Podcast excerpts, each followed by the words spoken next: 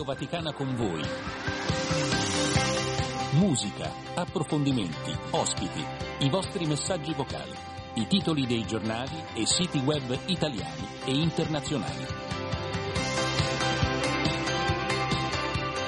Luce Rossa, buongiorno, siamo in diretta, Andrea De Angelis vi dà il buondì, ve lo dico subito, stamane vedo la regia più sveglia del sottoscritto, dunque mandate i vostri messaggi al 335 12 43 722 per trasmettere quell'energia che ci consente ogni mattina di essere insieme due ore, ma vi ricordo anche che alle 9.30 saremo insieme pure in radiovisione attraverso Facebook, una diretta, quella sulla nostra pagina social, quella di Vatican News, che ci consente di essere insieme, questa è la novità, lo diciamo anche ieri del nuovo anno, attraverso le immagini entrerete letteralmente nello studio 9, come? Grazie al lavoro della squadra tecnica e di regia sempre più preziosa e indispensabile per passare queste due ore in eh, vostra compagnia per essere davvero Radio Vaticana con voi. Ringrazio allora Bruno Orti, tecnico questa mattina, Silvia Giovarrosa, motore della regia, direi anche anima della stessa, e poi alle loro spalle Patrizio Ciprari che eh, guida eh, appunto il comparto tecnico questa mattina. Ieri c'era Adriano eh, Vitali, Patrizio è anche l'autore della sigla, consentitemi pure di ringraziare chi lavora in Palazzina, dunque fuori da Palazzo eh, Pio e in particolare Vittorio Rossi, colleghi dell'MCR. Come vedete, per essere insieme tante persone di primo mattino, ma voi siete di più a scriverci appunto al 335 12 43 722. Iniziamo con Rita, buongiorno, è, è importante pregare ma anche pensare. Poi Filomena, un buongiorno affettuoso ad Andrea, tutta la regia, ancora femminicidi e lei si rifà probabilmente a quanto accaduto ieri, lo vedremo dopo sui quotidiani italiani, l'uccisione di una mamma, di una donna che appunto aveva tre figli e eh, si stava separando con colui che l'ha uccisa a coltellate e poi si è impiccato. L'ennesima pagina e su questo ci scrive più di uno, devo dire, al, al nostro numero di Whatsapp. E poi ancora Mario, buongiorno, sia un giorno in cui il calore del cuore ci permette anche di superare il freddo di questo gennaio che poi in fondo in Vaticano insomma si, si sta avvertendo fino a un certo punto questo, questo freddo, lui ci manda l'immagine addirittura della, della, neve, dunque magari non ci scrive dalla capitale. Poi ancora chi eh, riflette sulla storia, la storia siamo noi, mi ricorda anche un celebre brano cantato tra le altre da Fiorella Mannoia, ma noi a livello di musica iniziamo invece con un altro brano, un miracolo in musica. Cantarlo è, aiutatemi, sia, giusto? Sia, sia così, via.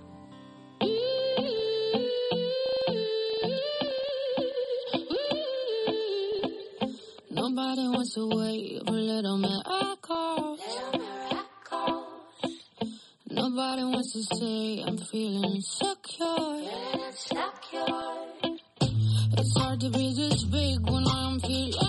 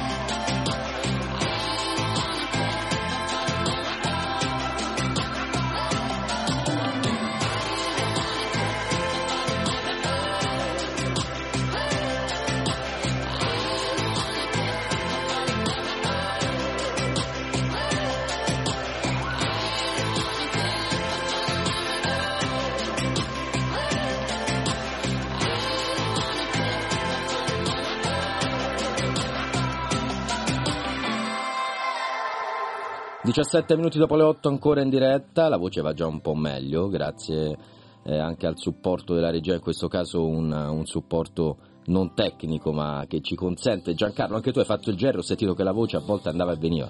No, no, insomma, vabbè, è la stagione insomma, che incide un po' sulla situazione respiratoria, comunque va, bene, Giancarlo insomma. Lavella, vice caporedattore del canale italiano di Radio Vaticana, Buongiorno, appena condotto buongiorno. il radiogiornale. Purtroppo Giancarlo oggi noi di siamo- solito facciamo un paio di servizi in studio, abbiamo dovuto far tre, ma ancora una volta si parla di Medio Oriente e di Ucraina. Sì, Medio Oriente perché appunto nella notte c'è stato questo attacco in grande stile contro i ribelli Houthi che stanno operando in Yemen, siamo già lì nella penisola araba, insomma Medio Oriente in senso allargato ci rientra. Eh, perché? Perché le- le ultimi- gli ultimi attacchi delle- dei ribelli Houthi sciiti filo-iraniani che stanno combattendo in, in Yemen sta mettendo in crisi tutta un'economia perché in quel braccio di mare passano eh, navi commerciali eh, importanti un po' per tanti paesi.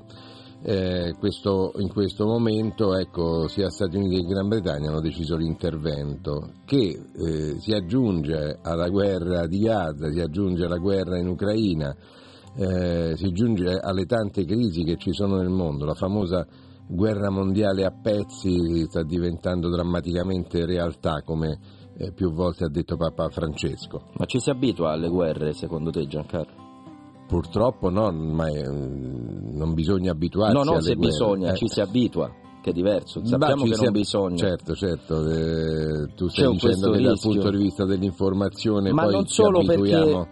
vedremo i giornali tra un attimo. Guarda, e- voglio tornare indietro di tanti anni, di tanti anni, insomma di, di un po' di anni. Ci fu l'attacco alle Torri Gemelle, eh, con immagini insomma, che ancora oggi facciamo fatica a, a- considerare reali, no? aerei che vanno contro te.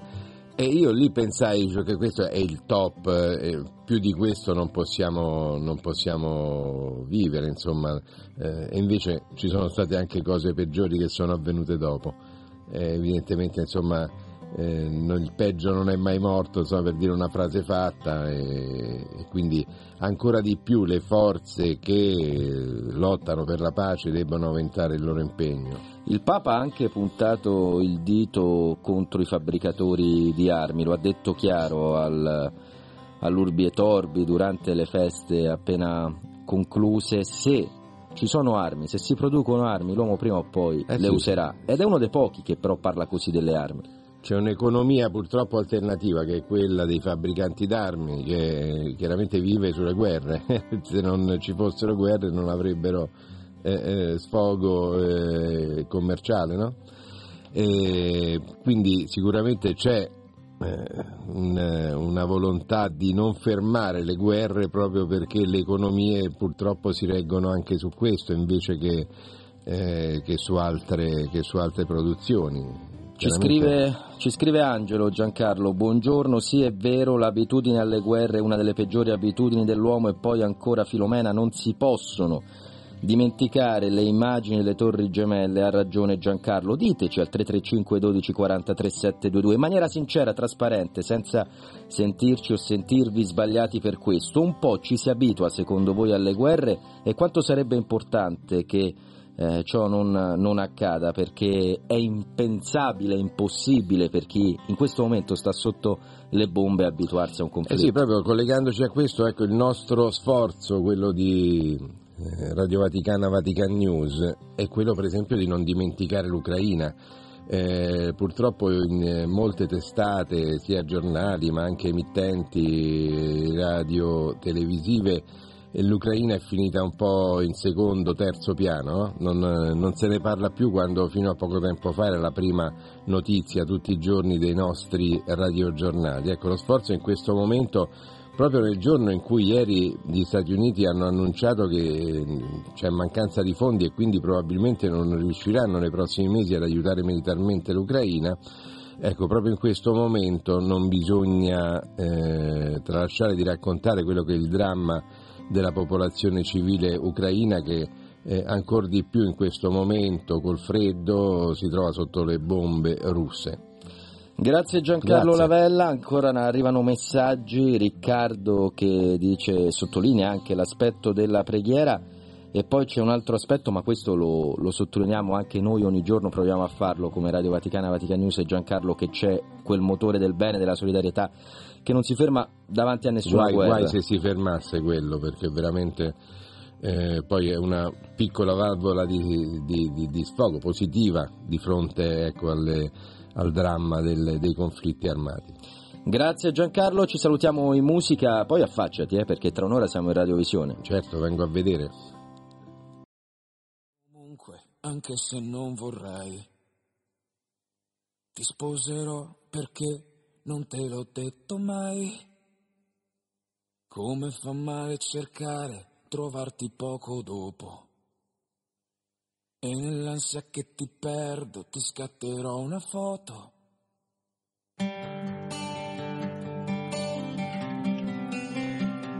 Ti scatterò una foto. Ricorderò e comunque e so che non vorrai.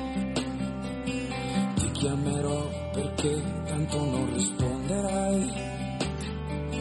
Come fa ridere adesso pensarti come un gioco. E capendo che ti ho perso ti scatto un'altra foto. Perché piccola potresti andartene dalle mie mani. Ed i giorni da prima lontani saranno anni e ti scorderai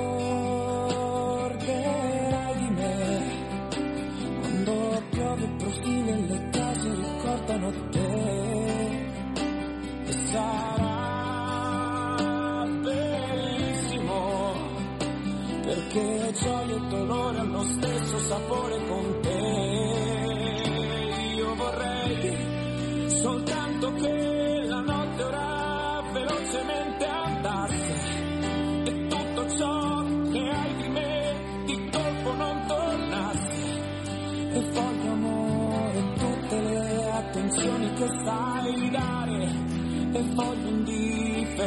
se mai mi vorrai ferire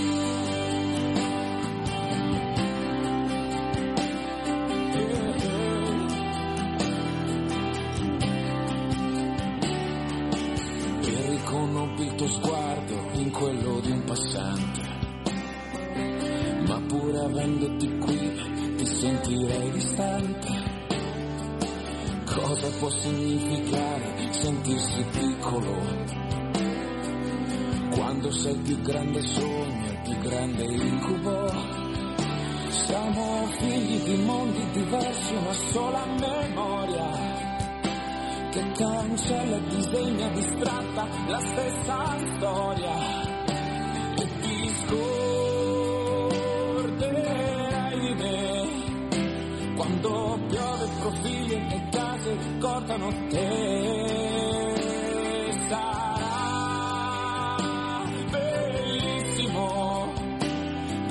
perché gioia e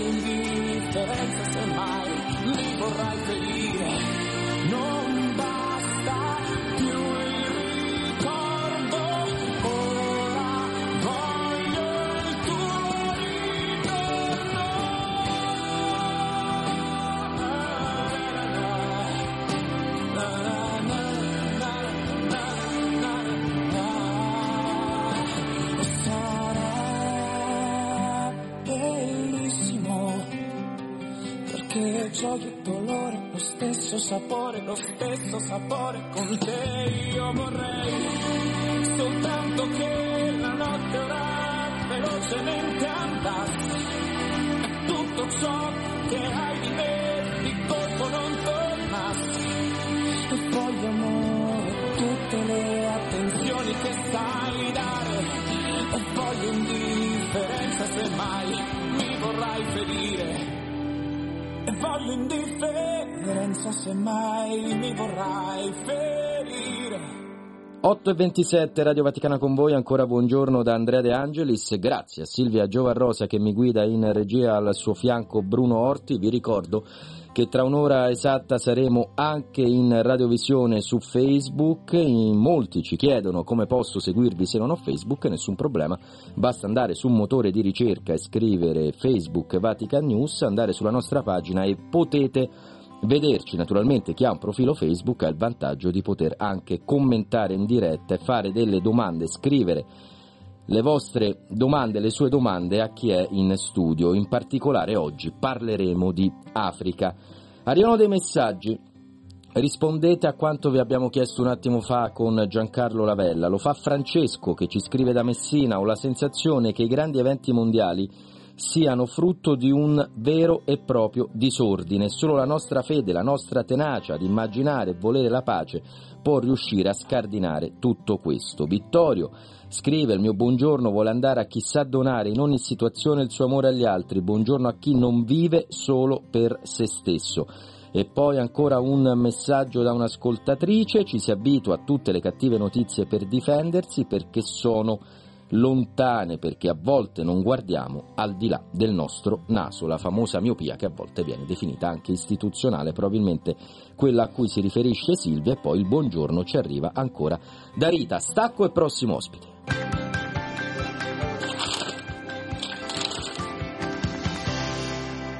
Buongiorno Giada Aquilino, ciao. Buongiorno a te Andrea, buongiorno agli ascoltatori. Ci presenti l'inserto Atlante che sarà online eh, sull'Osservatore Romano a partire dalle 3 di oggi pomeriggio e domani nelle edicole della capitale italiana della diocesi di cui il Papa è vescovo. Tutto questo però per eh, introdurti, ma in realtà il protagonista assoluto è proprio questo Atlante perché ci consente ogni venerdì, a me piace moltissimo farlo, di, di girare il mondo. Oggi lo facciamo attraverso una chiave che è la stessa Giada con cui ieri apriva la BBC.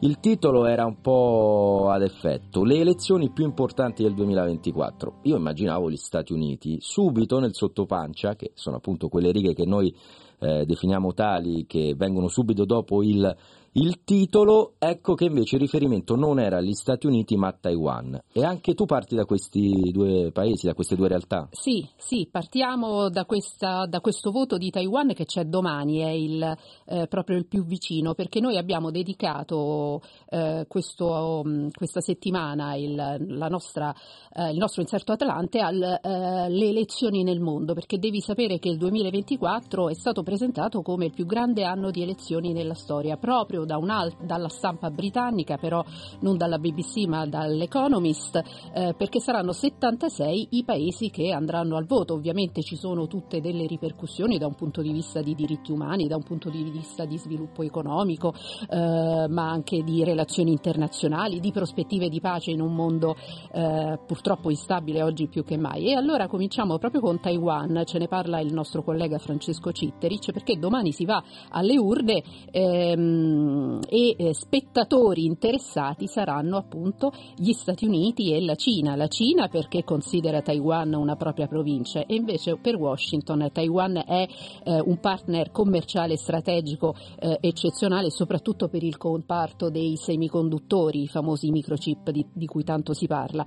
Eh, a sfidarsi per succedere alla Presidente Tsai che eh, non può ricandidarsi sono l'attuale vicepresidente Lai, fautore dell'indipendenza indipendenza dell'isola del Pacifico e poi c'è il candidato del Kuomintang che è più vicino eh, a Pechino e quello del Partito Popolare di Taiwan, Ko, che pure ha detto come Taiwan e Cina siano una sola famiglia. Ora questa grande ondata di ehm, elezioni del 2024 in effetti è già cominciata il 7 gennaio in Bangladesh, c'è stata la riconferma della eh, premier Sheikh Hasina in un voto boicottato dal principale partito di opposizione, il Partito Partito Nazionalista del Bangladesh che è stato decimato da arresti di massa, ci sono accuse di violazione dei diritti umani, ecco perché all'inizio eh, parlavo di questo argomento. A chiudere invece la tornata elettorale eh, di quest'anno saranno gli Stati Uniti dove il 5 novembre si sceglierà il prossimo inquilino della Casa Bianca, eh, ma si rinnoverà poi anche l'intera Camera dei rappresentanti e un terzo del Senato.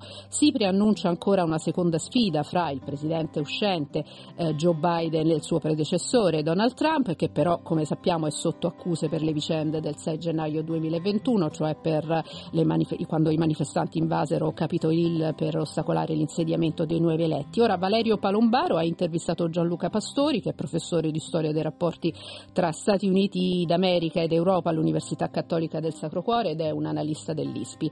E, e mm, ci dice che a pochi giorni dall'inizio delle primarie repubblicane con i caucus nell'Iowa, Trump sembra proiettato proprio verso un'affermazione. Gli ultimi sondaggi, eh, sondaggi danno in ripresa anche l'ex ambasciatrice statunitense all'ONU, la Haley, eh, mentre più indietro rimane il governatore della Florida De Santis. Però nessuno degli sfidanti sembra in grado di scalfire la presa di Trump nel campo repubblicano e anche tra i democratici non si profilano alternative concrete al presidente Biden. Poi invece mh, guardiamo un po' in casa perché eh, nel mezzo ci sono le elezioni del Parlamento europeo tra il 6 e il 9 giugno, l'Italia andrà alle urne per le europee il 9 giugno, ce ne parla Roberto Paglialonga con un'intervista a Luciano Monti che è un docente di politica dell'Unione Europea all'Università Luis di Roma che ci ricorda un po' come la prossima tornata elettorale rispetto alla scorsa che c'è stata nel 2019 eh, vede un panoramica tutto, eh, una panoramica del tutto cambiata, cioè eh, ci sono stati di mezzo il Covid, la, la, la pandemia, poi c'è stata l'invasione eh, russa dell'Ucraina, c'è adesso la guerra in Medio Oriente, eventi appunto che hanno profondamente toccato gli equilibri in Europa e in questo quadro le priorità ci dicono rimangono la transizione ecologica e digitale, le migrazioni, basti vedere i flussi lungo il Mediterraneo e lungo i Balcani, eh, per non parlare appunto dei flussi dall'Ucraina, eh, ma anche un nuovo ruolo geopolitico. E, mh, va detto che in Europa, oltre al Parlamento europeo, si rinnoveranno anche i parlamenti di Austria, Belgio, Croazia, l'Italia. In Italia, per esempio, ci saranno le regionali,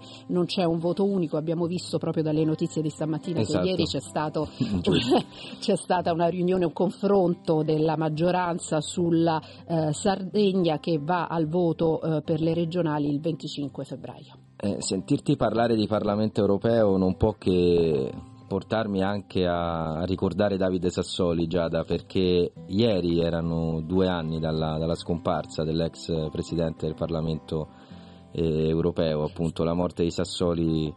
Di, ci, ha, toccato, ci ha toccati tutti. Due anni fa. E ricordo l'altro... anche il telegramma veramente denso di, di, di significato, di parole importanti che Papa Francesco volle inviare alla, alla famiglia di Sassoli. Certo, eh, tra l'altro possiamo anche dire che ehm, con il ricambio dei deputati quest'anno ci sarà un cambio ai vertici anche della Commissione e del Consiglio europeo.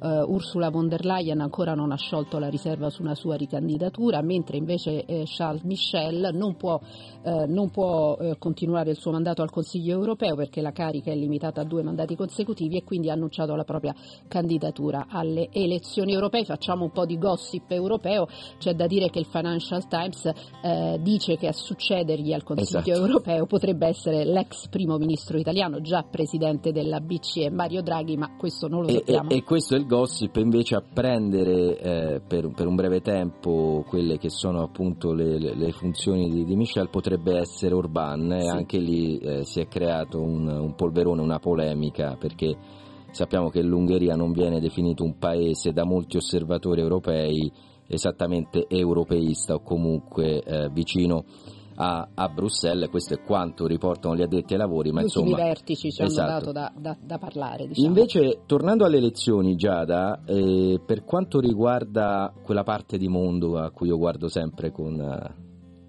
sono, sono, totalmente innamorato dell'America Latina, ma anche il continente asiatico. Hai allora, già guarda, parlato di Taiwan e di quanto è successo la scorsa settimana in Bangladesh. Sì, ehm, possiamo, ce ne sono tante di elezioni, però possiamo eh, citare per esempio quelle in Venezuela che sono particolari. Isabella Piro ci ricorda che la data non è stata ancora decisa, il governo di Maduro, che è l'attuale presidente, e l'opposizione hanno concordato di aprire le urne nella seconda metà del 24. Un'altra incognita che poi è la principale riguarda proprio la candidatura di Maduro, che è al potere dal 2013. Eh, il, il, il leader venezuelano non ha sciolto ancora la riserva, ma uomini a lui vicini hanno detto che eh, hanno già indicato Maduro come candidato, tanto più che nel 2024 il chavismo, il suo partito, il partito eh, l'area di cui fa parte, festeggerà i 25 anni di potere. Eh, ad essere indefinita è poi anche l'opposizione, perché come ricorderai all'inizio di dicembre Maduro ha ordinato l'arresto di diversi oppositori e ha confermato che Maria Corigna Machado, leader del partito Vente Venezuela, non potrà candidarsi anche se ha vinto con oltre il 90% le primarie eh, che erano state viste come un, comunque un segno positivo verso le elezioni. Eh, poi queste elezioni saranno comunque inevitabilmente legate al fattore economico perché eh, rimangono consistenti i flussi migratori verso l'estero, il tasso di povertà della popolazione venezuelana sfiora l'81% e oggi il 65% delle famiglie ha un accesso limitato a cibo, istruzione, servizi pubblici, reddito e occupazione. Ricorderai quando ci furono quegli intensi flussi migratori verso la Colombia di venezuelani, Colombia e altri paesi di venezuelani in fuga dal loro paese. Come no? E, guarda, c'è anche, tu mi chiedevi dell'Asia, c'è anche un altro importante appuntamento elettorale, quello dell'India. Ehm, l'attuale primo ministro Modi punta alla rielezione, si tratterebbe di un terzo mandato consecutivo, ce lo ricorda Giovanni Benedetti nel suo eh, articolo. C'è da dire anche che prima dell'India andrà al voto pure il Pakistan per le elezioni generali dell'8 febbraio. Infine abbiamo veramente un minuto perché è un argomento, cioè, ci stai parlando di un anno di elezioni, facevo due conti, saranno circa sei al mese in media, poi sì. è ovvio che non sarà così, però sono sei al mese. Abbiamo un minuto per, non, per, non, per, per parlare anche dell'Africa. Della, non, non, dimenticare, dimenticare l'Africa. Esatto. Allora abbiamo le elezioni il 25 febbraio in Senegal, sono importanti ma il quadro non è ben definito perché il presidente Macky Sall non si ricandiderà. L'idea di una terza ricandidatura di Macky Sall aveva fatto insorgere eh, delle, delle, forti tensioni mh, lo scorso anno. Il leader dell'opposizione Sonko è in carcere, il 20 gennaio si sapranno le candidature ufficiali. E poi per non dimenticare l'Africa ricordiamo la consueta rubrica Ic sunt Leones di Padre Giulio Albanese che ci parla di buone notizie, eh, perché dice che di Africa si parla solo quando abbiamo notizie di guerre, terrorismo, eh, catastrofi ambientali. Lui ci parla di due buone notizie che vengono dalla Tanzania e dal Ghana. A lei, grazie Giada, buona giornata. A voi.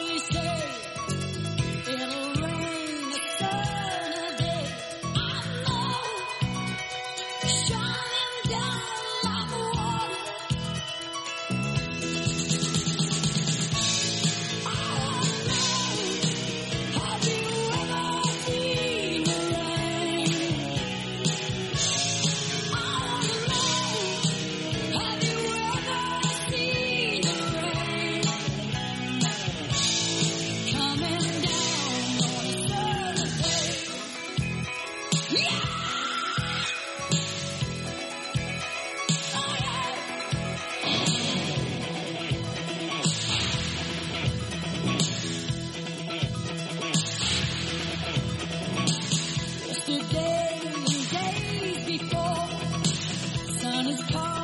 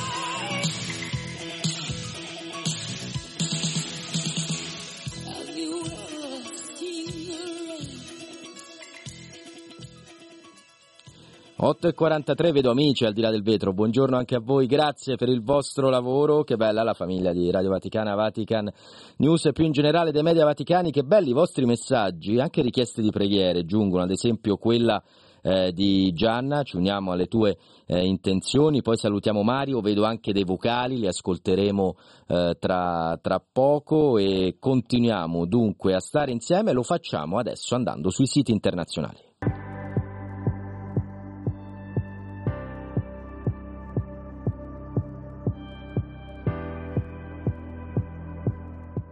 La BBC in apertura, bbc.com, quanto accaduto nel eh, Medio Oriente, in particolare nello eh, Yemen, ne parlava prima anche Giancarlo Lavella a questi microfoni, ovvero l'attacco in risposta a quelli subiti da parte Stati Uniti e Regno Unito agli Houthi che eh, ora rispondono pagheranno un prezzo alto eh, Londra e Washington per gli attacchi nello, nello Yemen. Attenzione davvero alle stelle. Andiamo su nigrizia.it per parlare di Africa. Sentite questa notizia, ci porta in Nigeria, battaglia contro le lauree false. La Nigeria vuole fermare l'imbarazzante contrabbando di titoli di studio falsi. Il governo di Tinubu ha scelto di puntare su misure drastiche e ha istituito un comitato interministeriale per indagare sui certificati di laurea contraffatti. L'ispirazione per questa battaglia è nata da un'indagine grazie alla quale si è scoperta la presenza di almeno 18, e sottolineo 18, università straniere che rilasciano diplomi falsi agli studenti e alle studentesse nigeriane. Sono coinvolte istituzioni del Benin, del Togo, degli Stati Uniti, del Regno Unito. Il governo ha vietato per ora l'accreditamento e la valutazione dei diplomi provenienti da Benin e Togo, ma non finisce qui, così. Nigrizia. In Francia con Le Monde, ieri in Francia è stato presentato il nuovo governo, sono 15 i ministri di Attal, 8 uomini e 7 donne, un governo nuovo, scrive Le Monde, sorprendentemente stabile, sono confermati i nomi di rilievo, c'è una sorpresa e, secondo il quotidiano francese, più a destra rispetto al passato. Ci spostiamo su Asia News, andiamo nel continente asiatico perché almeno 15 persone sono morte a causa di disordini scoppiati nella capitale della Papua Nuova Guinea.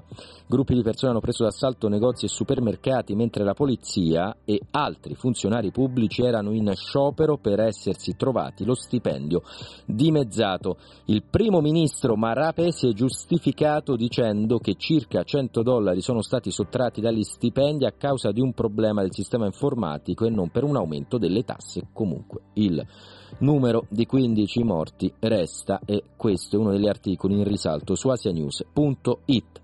CNN.com, anche qui si parla di UTI, Stati Uniti colpiscono obiettivi UTI, mentre in furia la guerra tra Israele e Hamas. Ancora elpais.com in Spagna per parlare di Ecuador, città fantasma e terrore il titolo.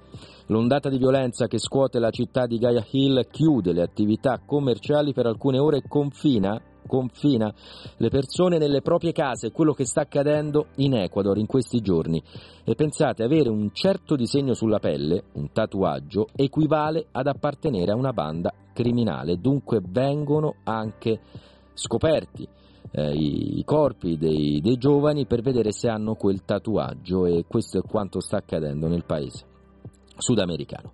Infine Foglia de San Paolo ci conduce in Brasile per parlare in realtà ancora di Gaza, Israele lascia Gaza sull'orlo della carestia, è il titolo, lo ha affermato il Sudafrica, all'in- Sudafrica all'inizio ieri dell'udienza all'AIA con l'accusa, lo sapete, ne abbiamo parlato a lungo ieri, di genocidio. 335 12 43 722 ci scrive Marcello, non sento più il santo del giorno, poco prima delle 9, perché? Perché il santo del giorno da quando è iniziato il nuovo palinsesto, caro Marcello, dunque da ottobre più o meno va in onda alle 9.44 perché la trasmissione, a differenza dello scorso anno, lo ricordiamo, non è in onda dalle 8 alle 9 ma dalle 8 alle 10, dunque tra un'ora è il santo del giorno. Adesso musica, loro sono Clara e Mr. Rain. Mi chiedo se hai trovato le risposte che cerchi, se è vero che hai incontrato la persona che aspetti, tu mi leggi dentro e vedi quello che provo.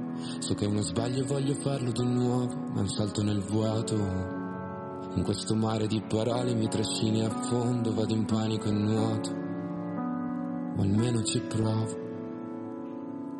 Ci guardiamo da lontano senza mai toccarci, la verità spaventa quando è qui davanti, e a volte toglie il fiato, io non ti ho mai cercata, eppure mi hai trovato mentre precipitavo, io non so che cosa siamo ma so quello che sei, e tu sei quello che sono più di quanto vorrei, si è fatto tardi ormai, e forse anche per noi, fuori è già notte è l'ultima se puoi. Se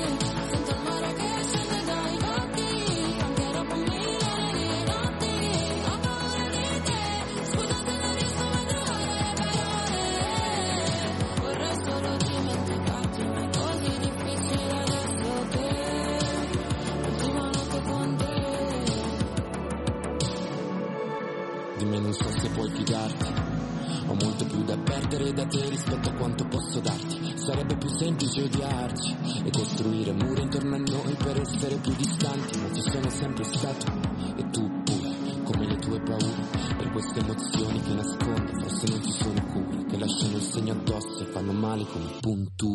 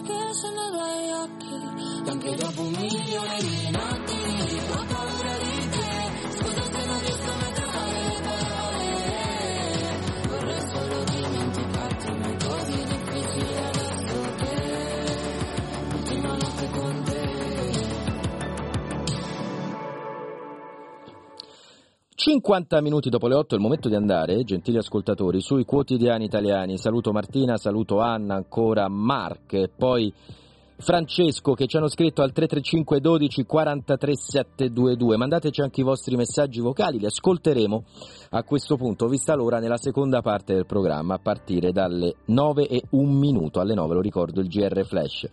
Avvenire, partiamo da Avvenire, Israele alla sbarra il titolo, il Sudafrica accusa Gerusalemme di genocidio dei palestinesi di fronte alla Corte dell'AIA. La replica del Premier Netanyahu, noi le vittime dei crimini contro l'umanità di Hamas. E poi sempre su Avvenire, avvenire, sì sì, a posto, avevo chiesto una cosa alla regia ma avevo io che avevo- ero con la cuffia abbassata.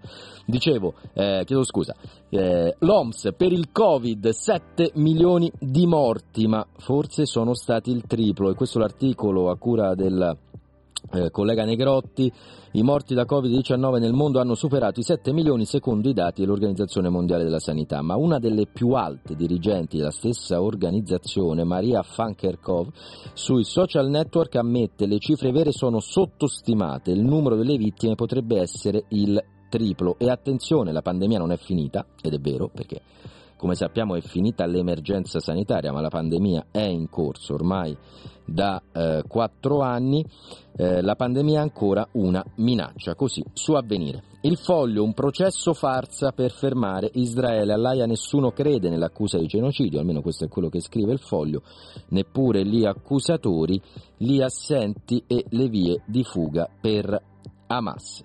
E ancora ci spostiamo sul fatto quotidiano. Il fatto quotidiano, i deputati bocciano Zelensky sulla leva. Si parla di Ucraina in questo caso. Respinta la coscrizione over 25 dopo un vertice coi generali. Non passa la riforma del servizio militare che abbassa di due anni l'obbligo.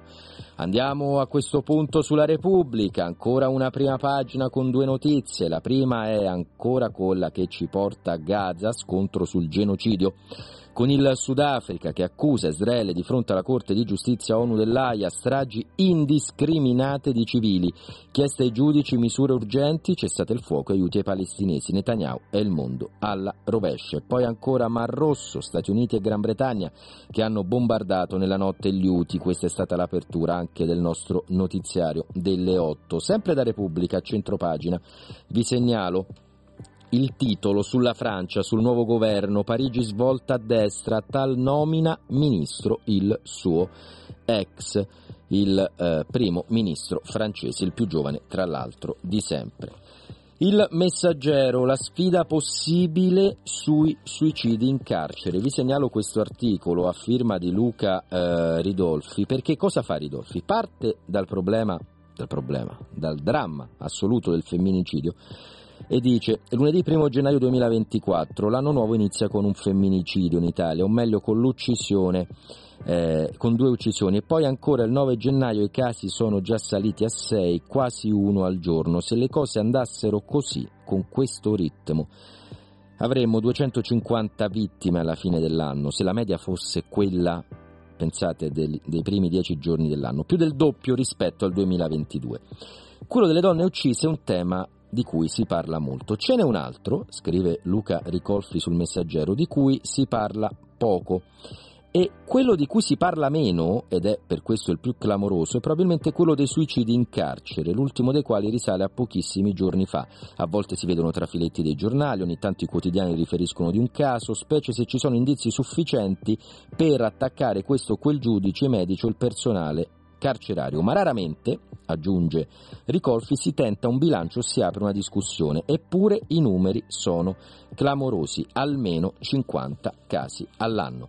Infine il Corriere della Sera non si innova per sempre è il titolo, uno dei titoli di apertura. Il riferimento è a Google, perché anche Google taglia, taglia i dipendenti, mille licenziamenti, un esubero di mille su 180.000 può sembrare poco, scrive Ferraino a pagina 33 del Corriere, ma se sta accadendo a Google, che non l'aveva mai fatto, sta cambiando qualcosa. E il riferimento.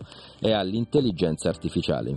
Infine, per gli amanti dello sport, una notizia che sta su tutti i quotidiani e eh, ad esempio sul Messaggero, sul Corriere, ma noi la prendiamo dal tempo, e riguarda Eriksson, il, l'allenatore svedese, colui che vinse lo scudetto nel 2000 con la Lazio qui a Roma. Eriksson shock in un'intervista rivela ho un cancro, mi resta solo un anno di vita.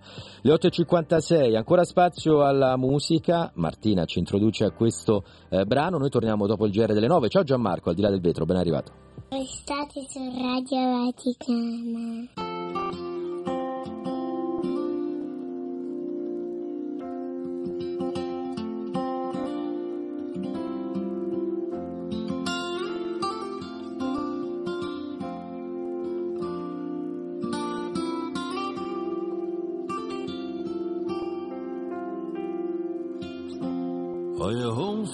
Sea? My soul melody.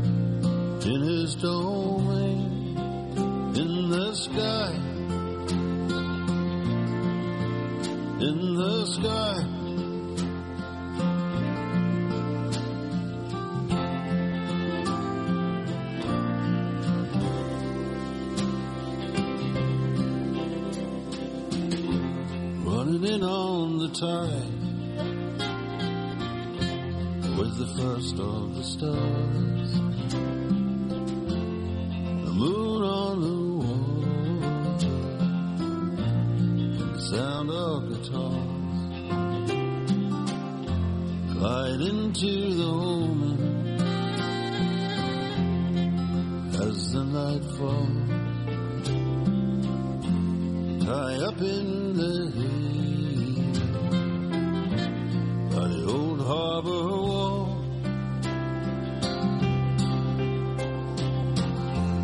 And the hard-bitten stranger, deaf as a post, stands at the fire where a poet's dreams. Can't know the story.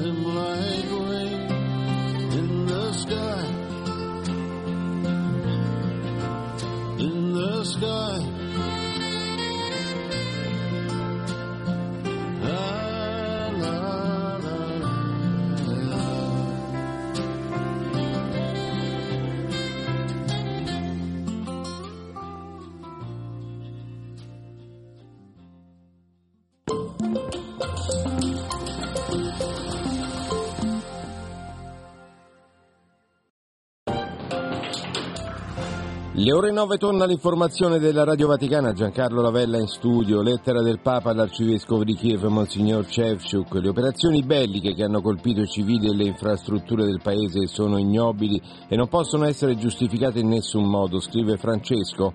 Rappresaglia di Stati Uniti e Regno Unito contro i ribelli sciiti Houthi, autori di recenti attacchi alle navi commerciali nel Mar Rosso, attacchi che stanno mettendo in crisi l'economia dei paesi costieri.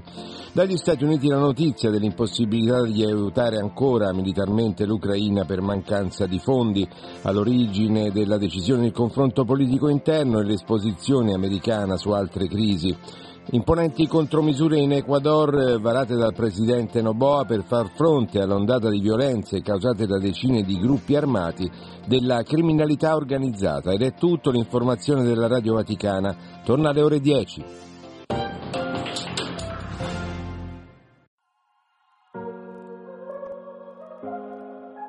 Alberto Giovannetti, tecnico del suono, cambio con Bruno Orti che resta al di là del vetro assieme a Silvia Giovarrosa che Giancarlo possiamo dirlo ci sta guidando letteralmente, dove per guidare mi riferisco anche alle macchine dei nostri ospiti. Io sono l'uomo del radiogiornale. Ah, non, mi, puoi parlare. Non mi si, può, non mi si potrebbe Non ti si parlare. potrebbe. Vabbè, parliamo lo stesso. Tra poco inizieremo un'ampia Anche pagina perché io dedicata. vado, vado a preparare la prossima Delle edizione delle ore 10. sì. Noi nel frattempo faremo un viaggio in due tappe in Africa, il primo tra pochi istanti, il secondo in radiovisione, in mezzo parleremo anche di podcast e infine chi ci- con chi chiudiamo di solito. Con la musica. Esatto.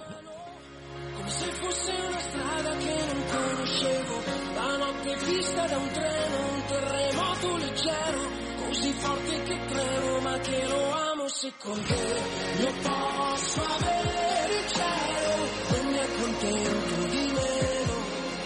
Io e te che siamo tutto il cielo o l'infinito più o meno più o meno.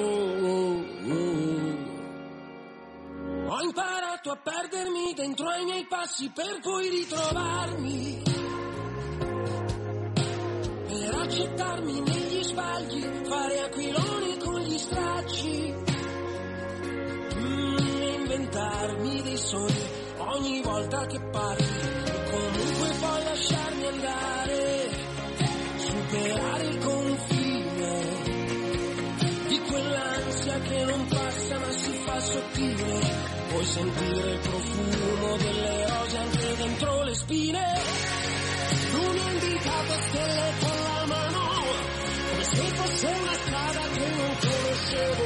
La notte vista da un treno, un terremoto leggero, così forte che tremo, ma che lo amo se con te io posso avere il cielo, non mi accontento di meno. E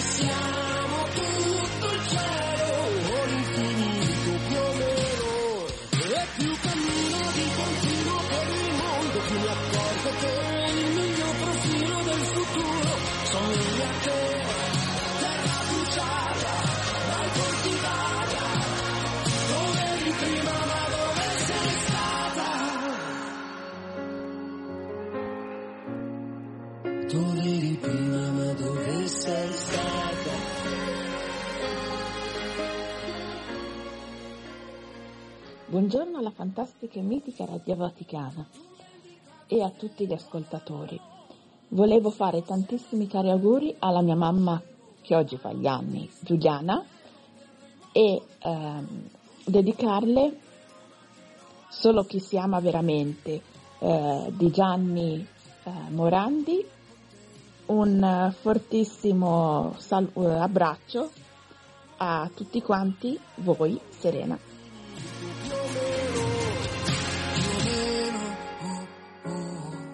Evviva Giuliana, buon compleanno da tutta la Radio Vaticana, auguri, auguri, auguri, auguri, augurissimi e anche auguri a coloro eh, che festeggiano l'onomastico oggi. Chiedo allora alla regia, visto che siamo in un momento di auguri, anticipiamo il santo del giorno, dai compleanni passiamo agli onomastici e facciamo ascoltare eh, appunto chi oggi festeggia l'onomastico.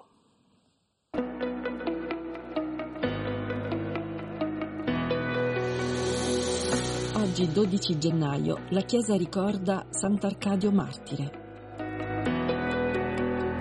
Durante la persecuzione scatenata dall'imperatore romano Diocleziano, fugge dalla sua città, Cesarea di Mauritania, nel Nord Africa. Si consegna alle autorità quando un parente viene catturato al suo posto. Rifiutatosi di sacrificare agli dei, muore martire tra atroci torture nel 304. La Chiesa ricorda anche Sant'Antonio Maria Pucci, sacerdote. E adesso prendiamo l'aereo e andiamo in Africa.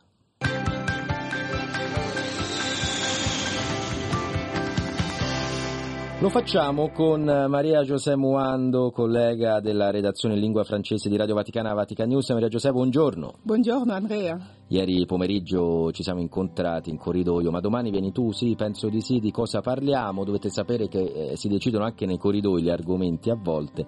E poi Maria Giuseppe ha deciso di voler parlare oggi con voi che siete all'ascolto di un tema davvero importante, perché Maria Giuseppe si parla molto delle elezioni in questo periodo in Africa, però poi c'è il nostro pianeta, quello dove viviamo tutti, dove ci sono altre sfide da, da vincere al di là di quella che può essere una sfida elettorale e ha a che fare questo con il clima.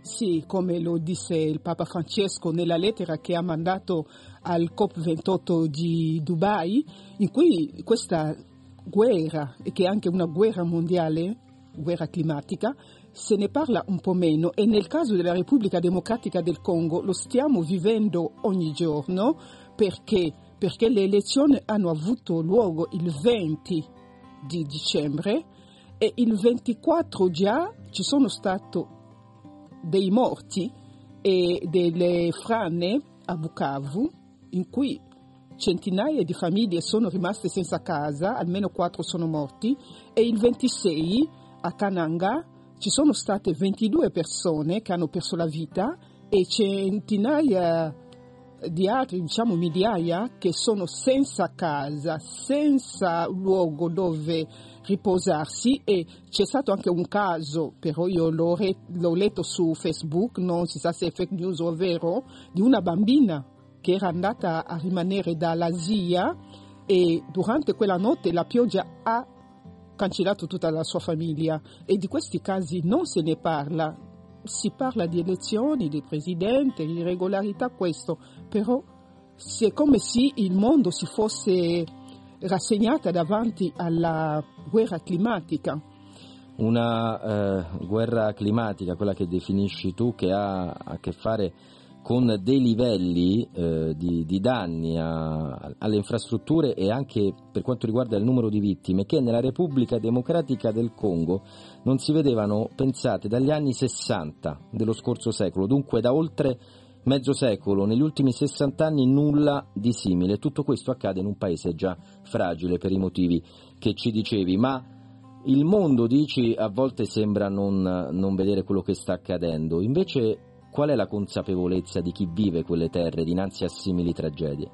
La consapevolezza è come se chi vive questa realtà l'abbia accettata e quello è il più grave, che c'è una specie di lasciamo perdere questo, pensiamo più a potere, a guadagnare posti politici, però queste sono cose naturali, come se la natura non va aiutata a ben servire l'uomo, come se la natura fosse diventata più forte dell'essere umano, quando nella creazione Dio disse di guidare la natura, ha, ha, dato all'uomo questa possibilità di guidare la natura, ma lì vedo che l'uomo si è rassegnato e non c'è più questo clima di speranza di fare sì che l'uomo sia più forte della natura, l'uomo che ha conquistato la luna, l'uomo che fa dell'intelligenza artificiale, però non si sa come non fa a vincere questa cosa. Una forza che si esprime nella cura,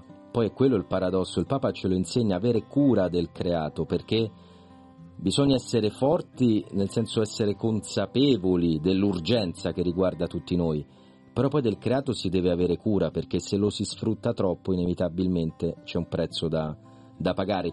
Si è compreso questo secondo te o sono magari i più giovani che devono educare le altre generazioni a, a questi temi che magari una volta erano meno compresi? I più giovani vanno anche loro educati. Ad esempio nel caso di Madagascar in cui la, il periodo delle, degli uragani ha cominciato già con il ciclone Alvaro sì. che ha fatto dei morti e ha spostato almeno delle migliaia di persone. 8.000 sfollati, leggo. Ecco, sì, ma questo periodo de, degli uragani è un periodo, diciamo, eh, eh, periodico che arriva sempre verso questo periodo dell'anno e si aspetta finché arrivi il periodo delle, degli uragani, che ci sia stato un ciclone, che sia stati dei morti e quando non ci casca un morto, come si dice a Roma, non si fa niente e questo è... A Roma si dice bisogna aspettare il morto, no? Infatti... Per, per, per, risolvere un problema in realtà noi sappiamo bene che ogni anno poi si ripetono. Ecco, anche questo, la, la ripetizione quasi ciclica degli stessi problemi, è un qualcosa che da giornalista, ancora prima che da donna africana, ti sconvolge perché sembra che non impariamo dalla storia. Sembra che non impariamo e che pure i climatologi hanno dato il nome molto bello a questo fenomeno che è il Nino, è il Nino collegato al bambino Gesù che nasce verso questo periodo dell'anno e non si dà la colpa agli oceani che riscaldandosi troppo esatto. rovinano la natura e danno la colpa al Nino. Esatto. Il Nino sì, arriva in questo periodo, però le, il riscaldamento degli oceani li creano gli umani.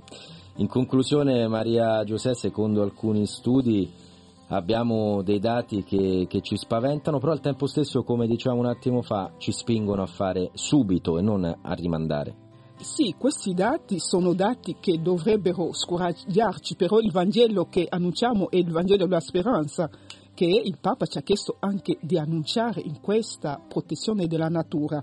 Però nel 2023 alcuni studi parlano di almeno 50 persone che sono state uccise in Kenya, 30.000 persone che saranno co- sono state coinvolte, però a livello mondiale si parla di 250 milioni di persone che ogni anno soffrono del mal dovuto alla, al riscaldamento della natura, al clima, però 250 milioni sono tanti, quindi fa anche parte della nostra sfida di dover anche battere forte la cassa di risonanza per svegliare chi di dovere dovrebbe occuparsi di queste cose. Grazie davvero Maria Giuseppe Muando per averci permesso di aprire gli occhi su un tema tanto caro a tutti noi in particolare al, al Papa Francesco, il, il, Magistero del Papa ce lo, ce lo insegna. Grazie Maria Giuseppe, torna quando vuoi. Prima di salutarci abbiamo un messaggio vocale di un'ascoltatrice, sentiamo cosa ci dice Lidia. Sono Lidia, una vostra assidua ascoltatrice di ogni mattina, mi fate tante, tanta compagnia a casa e specialmente quando sono da sola in campagna. Buona serena e buona giornata, Lidia. Maria Giuseppe, cosa diciamo a Lidia? E grazie a Lidia e tanta felicità in questi momenti in cui gli facciamo compagnia e son, siamo anche noi molto grati per questo. È così, grazie. Grazie.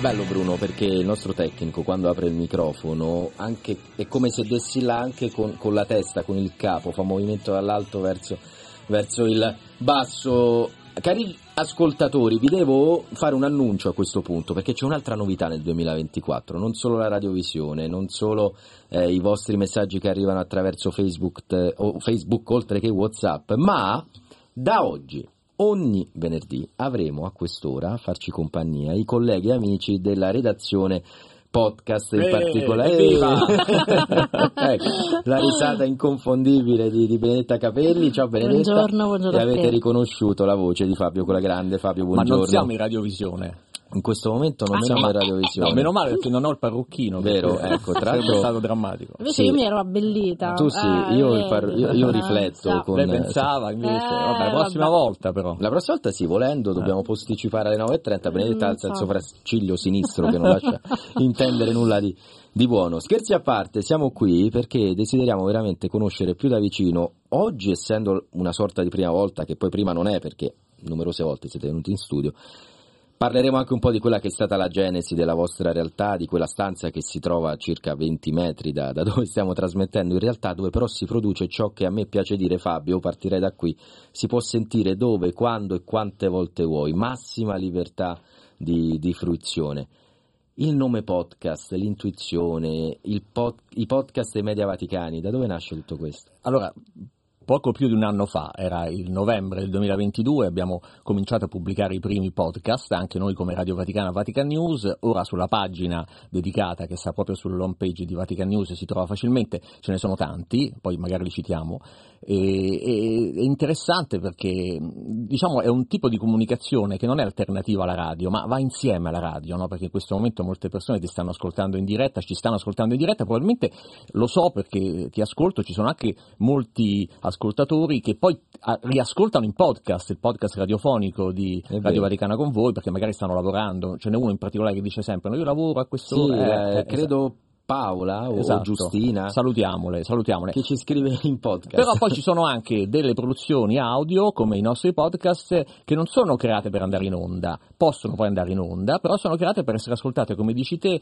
quando vuoi, dove vuoi e quanto vuoi, perché magari a metà ti fermi e, e continui ad ascoltare il tuo podcast in un altro momento, oppure c'è tutta la serie, te la puoi ascoltare tutta di seguito, un po' come si fa con le serie eh, sulle piattaforme video. Eh, podcast eh, è interessante questa parola, nasce proprio per mettere insieme eh, un, un- un- apparecchio che era dell'Apple, che si chiama iPad, che serviva pro- iPod, che serviva proprio per ascoltare, e poi prende anche da broadcasting, no? quindi è podcasting, eh, questa diffusione non attraverso la radio, ma attraverso appunto un apparecchio che può essere il computer, oggi, un tempo era il lettore MP3, appunto invece oggi è il cellulare, quindi puoi ascoltare dove vuoi e noi ci teniamo che chi ascolta la Radio Vaticana sappia che esistono anche questi podcast sul nostro sito, eh, esistono su Spotify, esistono su Apple Podcast, Google Podcast, quindi potete ascoltarci anche, eh, potete ascoltare anche delle produzioni speciali che non sono fatte per andare in radio. E poi se un podcast vi piace condividetelo, prendete il link del- dello stesso, se lo avete scaricato lo inviate ai vostri amici. Benedetto, io ho una curiosità, magari non, non so se ci sono dei dati su questo, mi è venuta mentre, mentre parlava Fabio, ma dove si ascoltano questi podcast? Io ho un'idea, io immagino che magari mentre si cucina può essere un momento, oppure quando si è sui mezzi pubblici, trascorriamo tantissimo tempo in metro, in bus, sui treni, e ascoltare i podcast veramente può, può aiutarci anche a, a scoprire un qualcosa che non conosciamo, si scopre tanto con i podcast. Assolutamente sì, eh, io ti dico quello che faccio io, nel senso che io eh, utilizzo i podcast un po' per farmi un regalo, nel senso per isolarmi un po' anche dalla confusione della, eh, della casa, no? Devo sistemare, mettere a posto, cucinare, pulire, fare la lavatrice utilizzo il podcast veramente come un accompagnamento che e mi aiuta tantissimo sia a a fare le cose bene, devo dire, sia proprio per un arricchimento personale. Eh, io ho scoperto i podcast camminando, eh, era un periodo della mia vita in cui eh, avevo bisogno proprio di stare all'aria aperta, dopo la maternità, quindi dopo che il bambino aveva iniziato ad andare a scuola, no? avevo un po' quel tempo per me. E allora ho iniziato a camminare, camminando eh, dicevo no, la musica non mi va, mi distrae, allora ho iniziato ad ascoltare, in realtà ascoltavo del- una trasmissione radiofonica eh, che però si occupava di storia serie e andava appunto eh, ogni radio, no? sappiamo ha la possibilità appunto di accedere ai podcast e quindi ho iniziato così ad appassionarmi. Poi piano piano eh, le grandi produzioni, in particolar modo lo possiamo dire Pablo Trincia, no? Pablo Trincia è forse il, il più grande eh, podcaster italiano perché è stato il primo con la serie Veleno e, e poi allora da lì eh, improvvisamente mi ha preso appunto questa passione immensa per l'ascolto e ho iniziato veramente ad ascoltare di tutto. Sta arrivando, mi dicono, il link invece per la radiovisione, saremo in radiovisione tra 7-8 minuti, dunque tra pochi istanti su Facebook. Potete eh, già prepararvi per seguirci anche in video, ma torno sui podcast, insisto sui podcast perché abbiamo parlato di Genesi, Fabio ci ha spiegato come nasce questa idea per quanto riguarda i nostri media, Benedetta addirittura che camminando ha desiderato eh, scoprire questo mondo, chissà come i nostri ascoltatori lo scoprono, scrivetecelo al 335 12 43 722 se ascoltate dove ascoltate i podcast, ma anche noi abbiamo avuto un primo podcast, qual esatto. è? Le chiavi di Pietro. sì, esatto. Beh, si nasceva proprio da, dall'esigenza di fermarsi, no? Prima Benetta par- parlava di camminare, però appunto il suo modo di camminare era un modo di, di ritagliarsi un momento no? di, di, pace, di tranquillità e abbiamo pensato che il primo podcast potesse essere dedicato a una riflessione tranquilla, approfondita, serena su una parola del Papa, perché ogni settimana il Papa ne pronuncia tante, noi ci fermiamo, ne scegliamo una e su quella apriamo anche un dialogo sia con i papi del passato che ascoltiamo, sia con voci che non vengono dal mondo della Chiesa, sia appunto voci più ecclesiali, per riflettere. Stiamo lavorando ad esempio alla parola tentazioni, eh, che il Papa ha usato recentemente e, e ci ha molto colpito che Francesco nell'udienza una, del 3 gennaio abbia, detto, abbia citato una, un padre della Chiesa che diceva togli le tentazioni e nessuno sarà salvato. E quindi ci, ci chiediamo cosa significa, che le, senza, che le, tentazioni in fondo servono per la salvezza e la tentazione è solo una cosa negativa o anche positiva. In fondo la Bibbia si apre con una tentazione, abbiamo scoperto, no? e quindi fermarsi e riflettere, che ne abbiamo tanto bisogno no? in questo mondo come si dice così, questa infodemia, questa informazione che ci travolge e non ci fa capire più nulla. Infatti, se posso aggiungere una cosa, eh, io devo dire che avendo poco tempo anche per leggere libri, ho spesso ascoltato dei podcast per informarmi su alcune cose, in particolare, non so, l'attualità, come invece eh, alcuni temi riguardanti eh, appunto i casi di, di, cronaca più importanti. Aggiungo una, un, un, più sulle tentazioni perché l'altro aspetto, al di là di quello religioso che appunto diceva Fabio, eh, parte dalla Bibbia, no? dalla prima tentazione, tentazioni anche eh, esistono oggi, possono esistere oggi in un mondo in cui veramente si Tutto rivendica sempre la libertà? Esatto. E questa è una domanda che lasciamo e giriamo ai nostri ascoltatori. Abbiamo il trailer che ci avete confezionato da ascoltare yes. prima di salutarci, ascoltiamolo.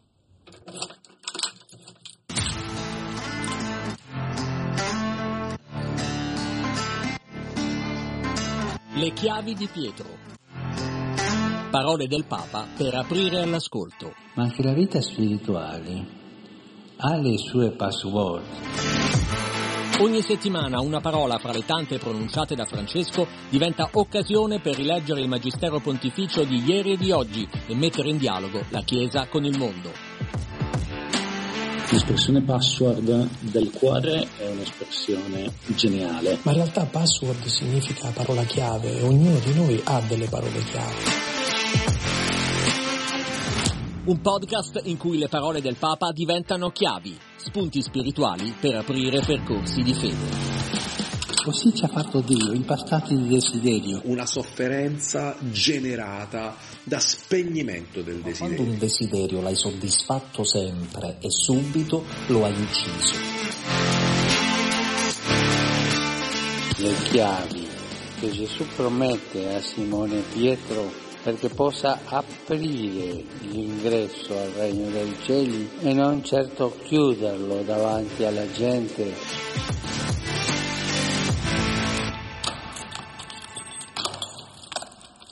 ed eccole queste chiavi da non sfumare e sentire fino all'ultimo. Grazie Fabio Colagrande e Benedetta Capelli. Venerdì prossimo altro podcast. Beh sì, ci sono dei lavori in corso. Molti, io vorrei... ma dobbiamo mm, Sì, vorrei- zitti. No, io ne parlerei in radio, così poi siamo obbligati a, farli farli. comunque, no? perché se continuiamo a parlarne bene. solamente, e ce n'è uno a cui sta lavorando Benedetta, che insomma, puoi presentarlo brevemente? No, No. vabbè. La settimana prossima, in una settimana di tempo. Ci salutiamo con un brano di Niccolò Fabi, io sono l'altro, che ci introduce alla radiovisione, dunque andate su Facebook, il link è già presente da qualche minuto, commentate, condividetelo già con i vostri amici. Sarà protagonista l'Africa con padre Giulio Albanese. Grazie, Grazie. ciao. Grazie.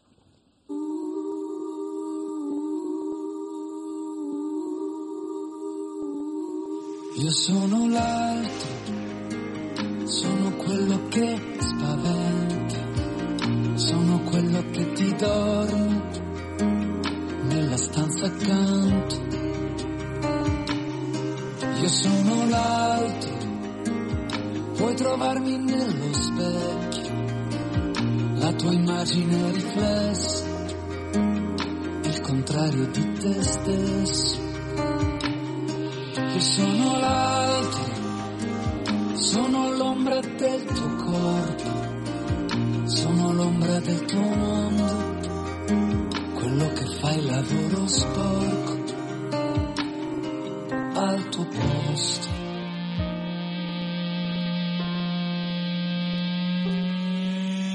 Sono quello che ti anticipa al parcheggio e ti ritarda la partenza il marito della donna di cui ti sei innamorato, sono quello che hanno assunto quando ti hanno licenziato. Quello che dorme sui cartoni alla stazione, sono il nero sul barcone. Sono quello che ti sembra più sereno, perché è nato fortunato, o solo perché ha vent'anni in meno. Quelli che vedi. Sono solo i miei vestiti.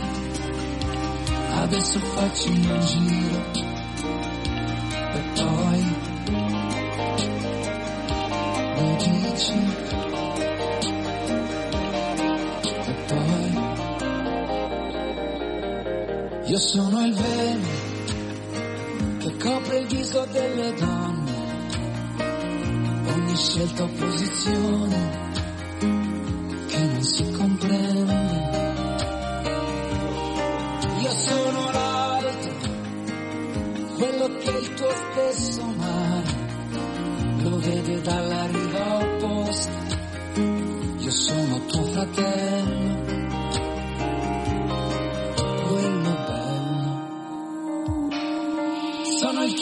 chirurgo che ti opera domani, quello che guida mentre dormi. Quello che urla come un pazzo e ti sta seduto accanto, il donatore che aspettavi per il tuo trapianto. Sono il padre del bambino handicappato che sta in classe con tuo figlio, il direttore della banca dove hai domandato un figlio, quello che è stato condannato il presidente del consiglio. Quelli che vedi sono solo i miei vestiti. Adesso faccio fare un giro. E poi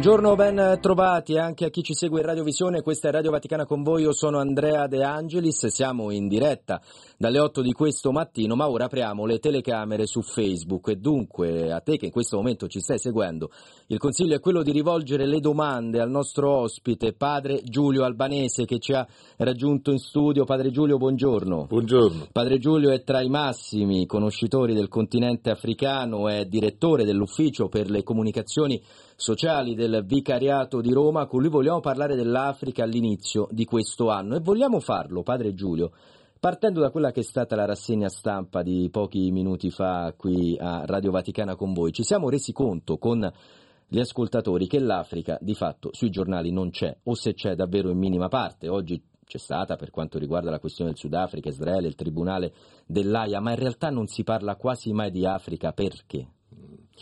Le ragioni sono molteplici. Per quanto riguarda il bel paese, bisogna dire che il nostro approccio solitamente è molto provinciale, eh, ci manca il respiro internazionale. Eh, la verità è che sappiamo poco o niente di quello che avviene non solo in Africa, ma direi in termini generali in quelli che pertinentemente Papa Francesco chiama le periferie geografiche ed esistenziali del nostro tempo. Vi è l'errato convincimento che questi fatti e accadimenti non interessino alla gente. È un errore madornale perché viviamo in un mondo villaggio globale. Ce lo rammenta Papa Francesco, siamo fratelli tutti, tutti sulla stessa barca, nessuno si salva da solo. E quindi eh, la vera sfida sta nell'aiutare chi fa questo mestiere a capire che l'informazione in fondo la prima forma di solidarietà ed è quello che voi fate tutti i giorni con Radio Vaticano. Noi cerchiamo di farlo davvero eh, ogni, ogni giorno, Padre Giulio, e di volgere lo sguardo anche a quelle periferie esistenziali di cui il Papa parla dall'inizio del suo pontificato. Su Facebook, a chi ci sta seguendo, lo ricordo, potete commentare e scrivere le vostre domande da rivolgere a Padre Giulio, anche qual è il vostro rapporto con l'Africa, lo conosciamo davvero questo continente o troppo spesso, e questa è un'altra domanda, Padre Giulio, parliamo di Africa come se fosse un grande paese. In realtà l'Africa è enormemente più grande dell'Europa, lo sappiamo. Eh, il problema è proprio questo, che noi parliamo per esempio dei bambini africani senza renderci conto che questo è un continente tre volte l'Europa, con una popolazione di oltre un miliardo e 400 milioni di abitanti in cui l'età media è 20 anni. Ci sono addirittura dei paesi come la Repubblica Democratica del Congo, che peraltro è stata visitata lo scorso anno dal Santo Padre, dove addirittura l'età media è di poco inferiore ai 19 anni. Questo la dice lunga sul fatto che è una realtà anni luce distante dal nostro immaginario. E credo che la vera sfida eh, sia quella di capire, comprendere col cuore e con la mente che le Afriche eh, non hanno assolutamente bisogno della nostra carità pelosa, quella del ricco epulone che guarda i poveri dall'alto verso il basso con fare altezzoso. L'Africa chiede innanzitutto e soprattutto riconoscimento, per un motivo, perché l'Africa non è assolutamente povera, questo è il luogo comune spesso sulla bocca di tanta gente, ma semmai è impoverita. Salutiamo Anna ancora domenica, Ciro che ci stanno scrivendo e Mario e poi arriva una domanda da Fabio, eh, padre Giulio, perché l'informazione generalista continua a parlare solo dei problemi dell'Africa e non delle potenzialità? Quel, in parte hai già risposto dicendo l'Africa non è povera, ma perché non ne parliamo? Allora, ci sono sicuramente degli aspetti positivi. Io dico sempre che qui non si tratta eh, di eh, sostenere eh, la tesi degli afro-pessimisti o quella degli afro-ottimisti. Io credo che dobbiamo stare con i piedi per terra. Ci viene chiesto afro-realismo. Allora, la verità è che in effetti in questo frangente della storia, in questa congiuntura internazionale, le Afriche sono fortemente penalizzate ehm, l'innalzamento dei tassi di interessi, le speculazioni finanziarie, ehm, il, il, fatto che comunque in ogni caso vi sia una crescita esponenziale del debito a livello continentale, tutti questi sono fattori che condizionano fortemente il modus vivendi della gente, soprattutto dei ceti meno abbienti. Ecco che allora forse mai come oggi dovremmo comprendere che le Afriche vanno aiutate, vanno sostenute perché per tutti, innanzitutto in primis per gli africani, rappresentano una straordinaria opportunità. Non dimentichiamo che stiamo parlando di un continente che per certi versi è una miniera a cielo aperto. Mi viene in mente la Repubblica eh, Centroafricana, eh, che ho avuto modo di visitare alcune volte recentemente. Eh, la, direi una delle prime volte quando, quando, Papa Francesco nel 2015 aprì la Porta Santa proprio nella capitale di questa città, Bangui. Questo è un paese due volte l'Italia, con una popolazione che è di 5 milioni e mezzo, 6 milioni di abitanti. È un paese dove noi troviamo nei depositi alluvionali una quantità smisurata di diamanti, per non parlare a Biro del petrolio al confine con il Sudan, per non parlare poi ancora dei, dei, dei giacimenti di uranio a Bochum e dintorni, e ancora queste immense foreste con legname pregiatissimo. Ora, se un decimo di questa ricchezza fosse messa a disposizione condivisa con il popolo del Centrafrica, quella gente oggi sarebbe più ricca degli abitanti del Canton Ticino. Padre Giulio, ci scrive Giuseppe, grandissimo sacerdote, un messaggio per te con tanto di stelline. Poi c'è Cornelia che è un po' polemica e scrive tra un po' ci aiutano loro se continuiamo così, riferendosi, immagino, No, agli africani. Questo è sintomatico della disinformazione. La verità è che se leggiamo il rapporto dell'UNCTAD, eh, che è quell'agenzia delle Nazioni Unite che ha il compito un po' di monitorare i flussi di capitale, gli investimenti tra un paese e l'altro, tra un continente e l'altro, ci rendiamo conto che in effetti sono molti, ma molti di più i soldi che gli africani danno a noi di quelli che noi diamo a loro. E, e questo si evince, per esempio, eh, leggendo quello che è il flusso finanziario illecito. Questo è un tema scottante che ha a che fare con eh, la fiscalità. La verità è che purtroppo ehm, c'è denaro eh, sporco, o meglio, eh, denaro nero eh, che in una maniera o nell'altra dalle Afriche si trasferisce, tutta ricchezza che illecitamente si trasferische dalle Afriche verso il nord del mondo, verso i paesi industrializzati. Qui c'è un aspetto importantissimo. Eh, L'UNCTAD ha monitorato che questo, che questo flusso di denaro ogni anno eh, costa agli africani circa 90 miliardi di dollari. Ora, se noi consideriamo che questo flusso va avanti ininterrottamente da oltre dieci anni, ci rendiamo conto che oggi l'Africa, a pensarci bene, non è più debitrice, ma è un creditore netto e questo dovrebbe far riflettere. E ci vuole coraggio per, per dire, per dire questo. Salutiamo ancora Salvatore, Teresa. I messaggi, Padre Giulio, arrivano anche su WhatsApp. Ci scrive Giovanni: perché è difficile creare delle democrazie in Africa? Ancora Alfredo, ma se tutti i giovani lasciano l'Africa, e questa è un'altra frase, lo dico a chi è all'ascolto, che si ripete spesso, quale futuro per il continente? E, e probabilmente anche qui c'entra un po' la disinformazione, perché dire tutti i giovani lasciano l'Africa Allora- forse vuol dire non conoscere i numeri. L'ultima domanda, e, e ti do subito la parola, Padre Giulio, è su quanto ha scritto invece Patrizia su Facebook. Ringraziamo anche Patrizia. Perché fa comodo ai paesi ricchi sfruttare l'Africa e gli africani, per quello non cambia nulla, dice Patrizia. E per certi versi è proprio vero. C'è un termine chiave per rispondere a tutte e tre le domande. Il termine è corruzione. Allora, quando la Freedom House, che è un'autorevole organizzazione non governativa statunitense, pubblica ogni anno la lista dei, dei paesi cattivi, che, come dire, con altissimi indici di corruzione, al primo posto ci sono sempre i paesi africani.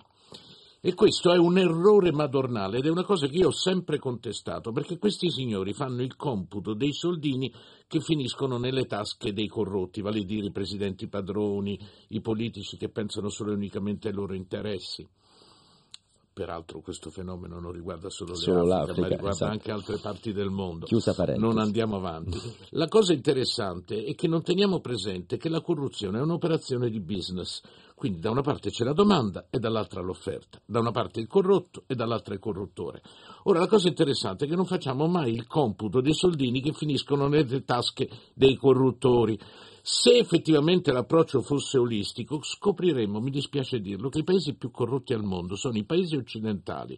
Poi potremmo aggiungerne tanti altri sul versante asiatico. Qui siamo alla Radio Vaticana, quindi non voglio scendere, non voglio fare nomi. Ma la verità è che quelle grandi potenze, quei player internazionali, no?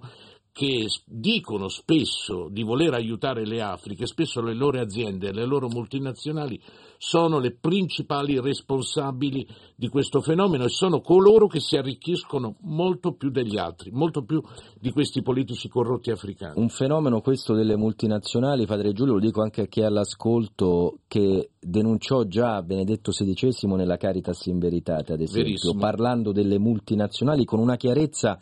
Io ero giovane studente allora che lasciò anche molti sorpresi nel Certo. sapere che era un testo eh, del, del Papa. Sono passati però dieci anni, Eh, più di dieci Papa anni. Benedetto ci ricordava che in effetti siamo di fronte a due facce della stessa medaglia. Da una parte c'è la carità, l'amore, dall'altra la verità. e la verità è che certi concetti, verità teologiche, diventano intellegibili nella misura in cui testimoniamo l'amore, la fratellanza, concetti molto cari anche al magistero di Papa Francesco. E ricordiamo che proprio Papa Francesco, nel corso della sua visita a Kinshasa, eh, ha gridato ad alta voce, rivolgendosi proprio a questi signori, a questi sacerdoti del Dio denaro, Dio con la D minuscola, giù le mani dall'Africa. E, mh, è evidente che bisogna cambiare le regole del gioco. È evidente che soprattutto dobbiamo andare al di là di quell'atteggiamento paternalistico per cui ci sentiamo benefattori. Le Afriche chiedono un riconoscimento e credo che questa sia la condizione sine qua non per affermare quello che il grande Nelson Mandela chiamava rinascimento delle Afriche. Grazie davvero a padre Giulio Albanese, ti saluto ancora con i messaggi tanti eh, di apprezzamento, tra cui Giacomo, Maria Teresa. In particolare mi rivolgo a Bianca Maria che ha scritto un bel messaggio. Grazie per questa lezione gratuita, così definisce questa nostra chiacchierata, addirittura una lezione certamente gratuita, ma è bello anche che scriva offerta per amore per farci conoscere la vera realtà. Ci proviamo. Ex Africa sempre aliquid novi. Ricordiamoci che dall'Africa c'è sempre qualcosa di nuovo, diceva il grande Plinio il Vecchio. Guardiamo alle Afriche in un atteggiamento positivo, guardando al futuro. Torni a trovarci. Con piacere. Grazie ancora al nostro ospite, grazie a voi che ci avete seguito su Facebook. Continuiamo in radio sulle frequenze di Radio Vaticana. Per il momento ci salutiamo su Facebook e torneremo lunedì in Radiovisione con altri ospiti. Grazie a chi ci ha seguito. Spazio alla musica.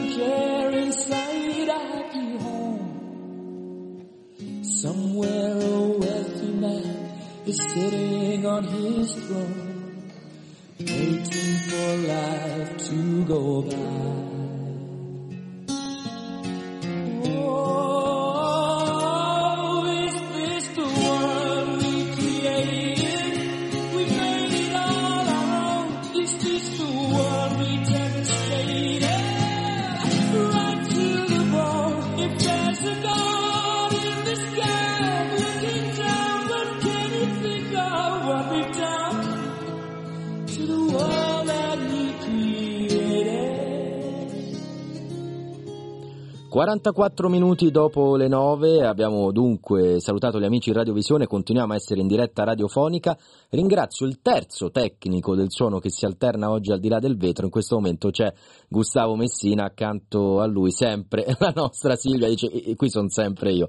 Grazie Silvia, grazie anche a Salvatore che ci augura il buongiorno, a Letizia e poi un messaggio ci arriva ancora da eh, Giovanni e da Simonetta. Continuate a scriverci al 335 12 43 722 perché adesso puntualissimi, ma siamo bravi, eh? nonostante le telecamere alle 9.45 va lo stacco dei musicali.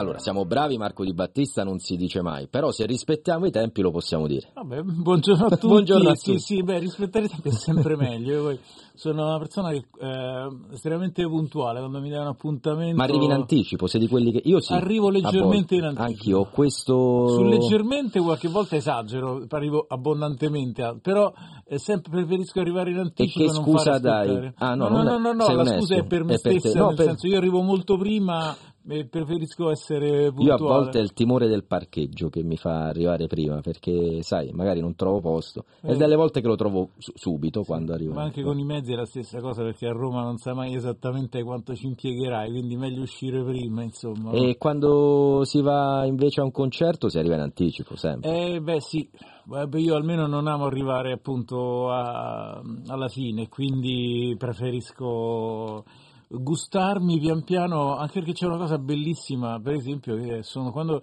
arrivano i musicisti e accordano gli strumenti, è un momento affascinante. Pensa che c'è un musicista eh, americano di origine francese, Edgar Varese, che ha scritto un pezzo che si intitola Tuning Up, è un pezzo molto breve che praticamente è l'accordatura degli strumenti, naturalmente che lui ehm, organizza in maniera leggermente diversa, ma è proprio, ha preso questo momento de- che è il momento de- di concentrazione per chi sta per iniziare a suonare, ma anche per chi sta per iniziare ad ascoltare. Lo paragoniamo al riscaldamento per gli sportivi? E qualcosa anche in più, perché sì, comunque sì, grosso modo il, um, il, um, confronto tra sport e musica è estremamente azzeccato. E ne parleremo, eh. io sono sicuro che nel corso di quest'anno ci attendono tantissimi appuntamenti, voi venite ogni giorno a trovarci alle 9.45, sarà bello anche parlare di sport e musica. Oggi però cosa ci proponi? Oggi faccio due cose, faccio una commemorazione e un appello insieme, perché oggi, eh, 12 gennaio,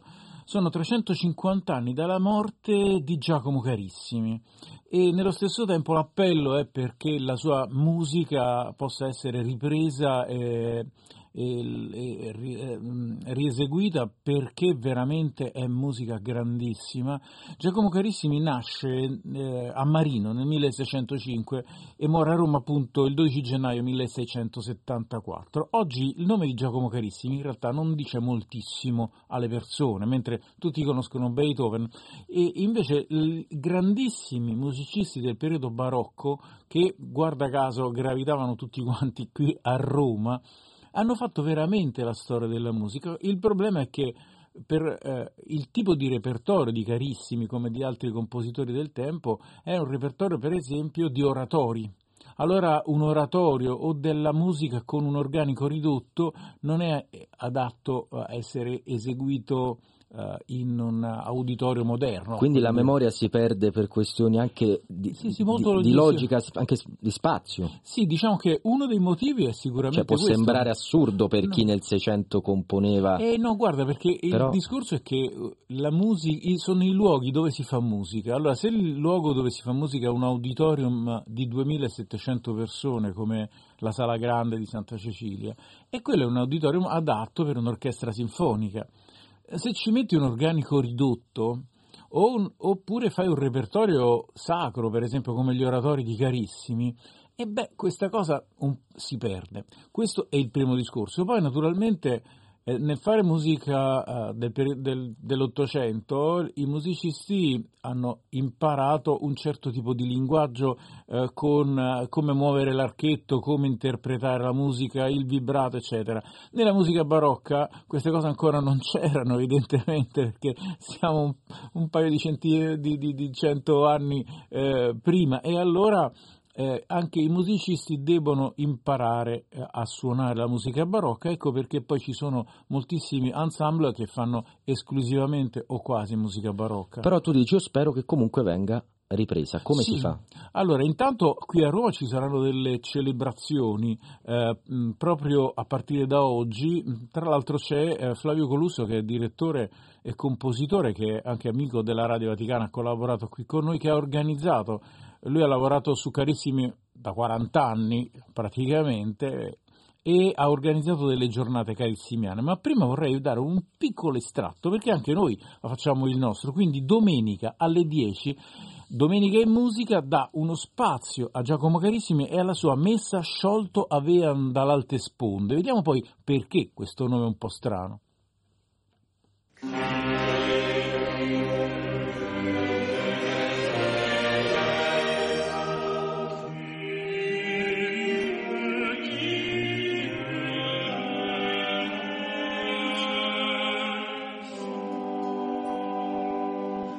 you.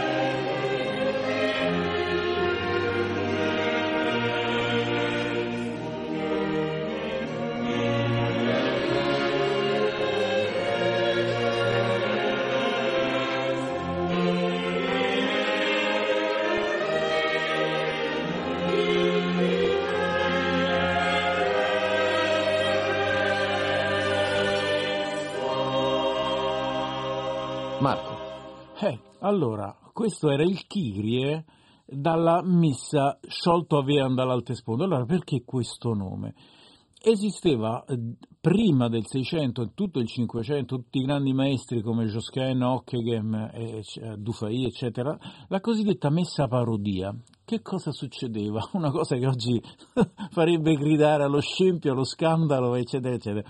Si prendeva un mottetto o una melodia che non era dello stesso compositore, poteva essere di chiunque, in questo caso il mottetto, anzi la cantata sciolta eh, dall'alte sponde è dello stesso Carissimi, ma poteva essere anche di chiunque altro e su questo si costruiva la messa, su questa musica, su questa polifonia, su questa melodia.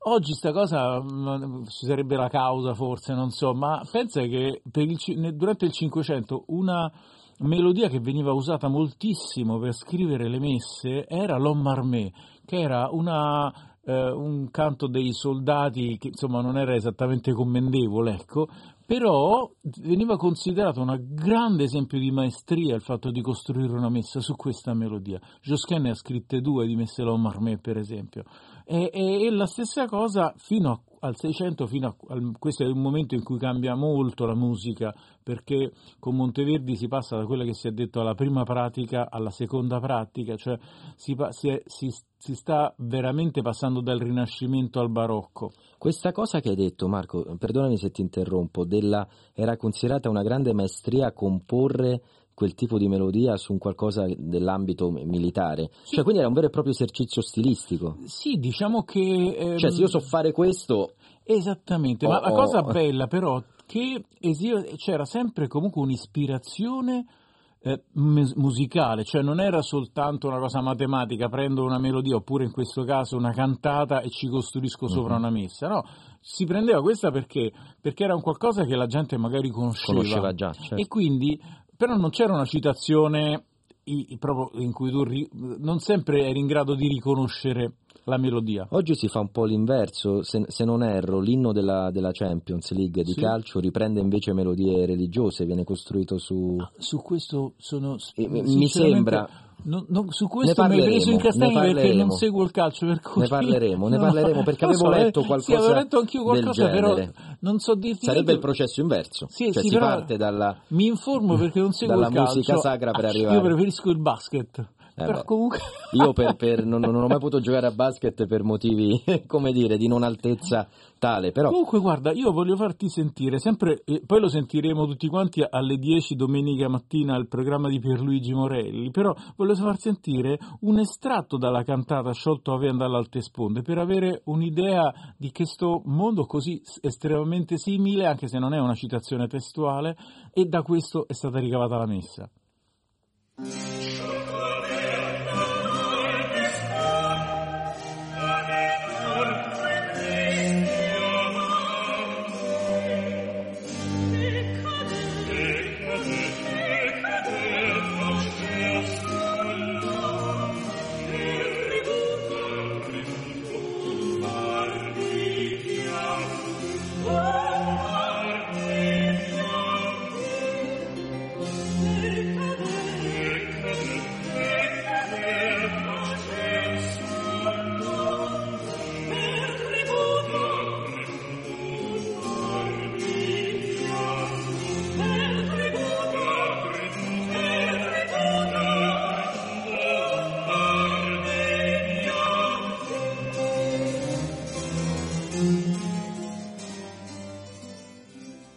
Molto possiamo dire semplice, che è sì. diverso da facile, tutt'altro. No, no, no, no. È, è, esiste nel periodo, è proprio questo, si passa dal periodo polifonico del Cinquecento, del Rinascimento, al periodo invece in cui c'è una melodia accompagnata, che è la caratteristica del barocco. E questo è un, mm, un andare verso una semplicità di ascolto, soprattutto mettiamo per noi che, eh, che, viviamo nel 2024, quindi ne abbiamo sentite, certo. il nostro orecchio cosiddetto il nostro orecchio storico ne ha sentite di cotte di crude, quindi è chiaro che però è vero questa cosa, questa estrema semplicità, il fascino di tanta musica barocca è che eh, è più facile l'approccio per, un, per una um, persona che ascolta senza avere cognizione certo. uh, musicale. Poi naturalmente se approfondisce poi sarà in grado di mm, trovare tantissime sfumature tra una interpretazione e l'altra. E come con le lingue che poi sono musica, quando ascoltiamo qualcuno che parla spagnolo ci sembra semplice comprenderlo, poi se andiamo a studiare la grammatica sì, certo, certo, spagnola eh, ogni cosa quando eh. si approfondisce ovviamente, ma eh, queste si approfondisce chi suona ma anche chi, esatto. chi ascolta. Dovrebbe... Prima dell'ultimo ascolto, Marco, perché l'abbiamo detto rapidissimamente, ricordiamo eh, invece quando è il, il, programma che si può seguire, allora, questo è un assaggio. Un assaggio domenica mattina alle ore 10 domenica in musica, ma oggi pomeriggio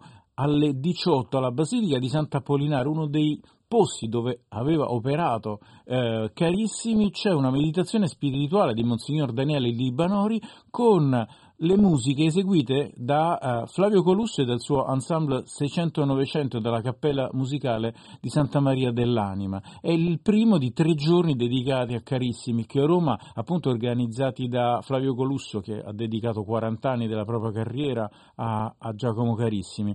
Eh, domani, sabato 13, all'Oratorio del Santissimo Crocifisso ci sarà una conferenza di strinati e la posa di una targa commemorativa e ancora domenica 14 gennaio ancora Colusso dirigerà l'ensemble 600-900 alla chiesa teutonica di Santa Maria dell'Anima ci sarà la messa a 8 di Giacomo Carissimi. Ultimo ascolto e eh, l'ultimo ascolto non poteva essere che una cosa eh, di, eh, diretta da eh, Colusso con Radumarian, il, il sopranista, eh, Quidagis Cormeum, un mottetto che ci rende molto bene l'idea del periodo. Grazie Marco Di Battista, grazie di cuore alla regia per questa diretta anche in Radio Visione, Radio Vaticana con voi torna domani, tra un minuto il GR Flash, ricordatelo se c'è motivo per lamentarsi, ce ne sono sempre almeno due per non farlo. Ciao!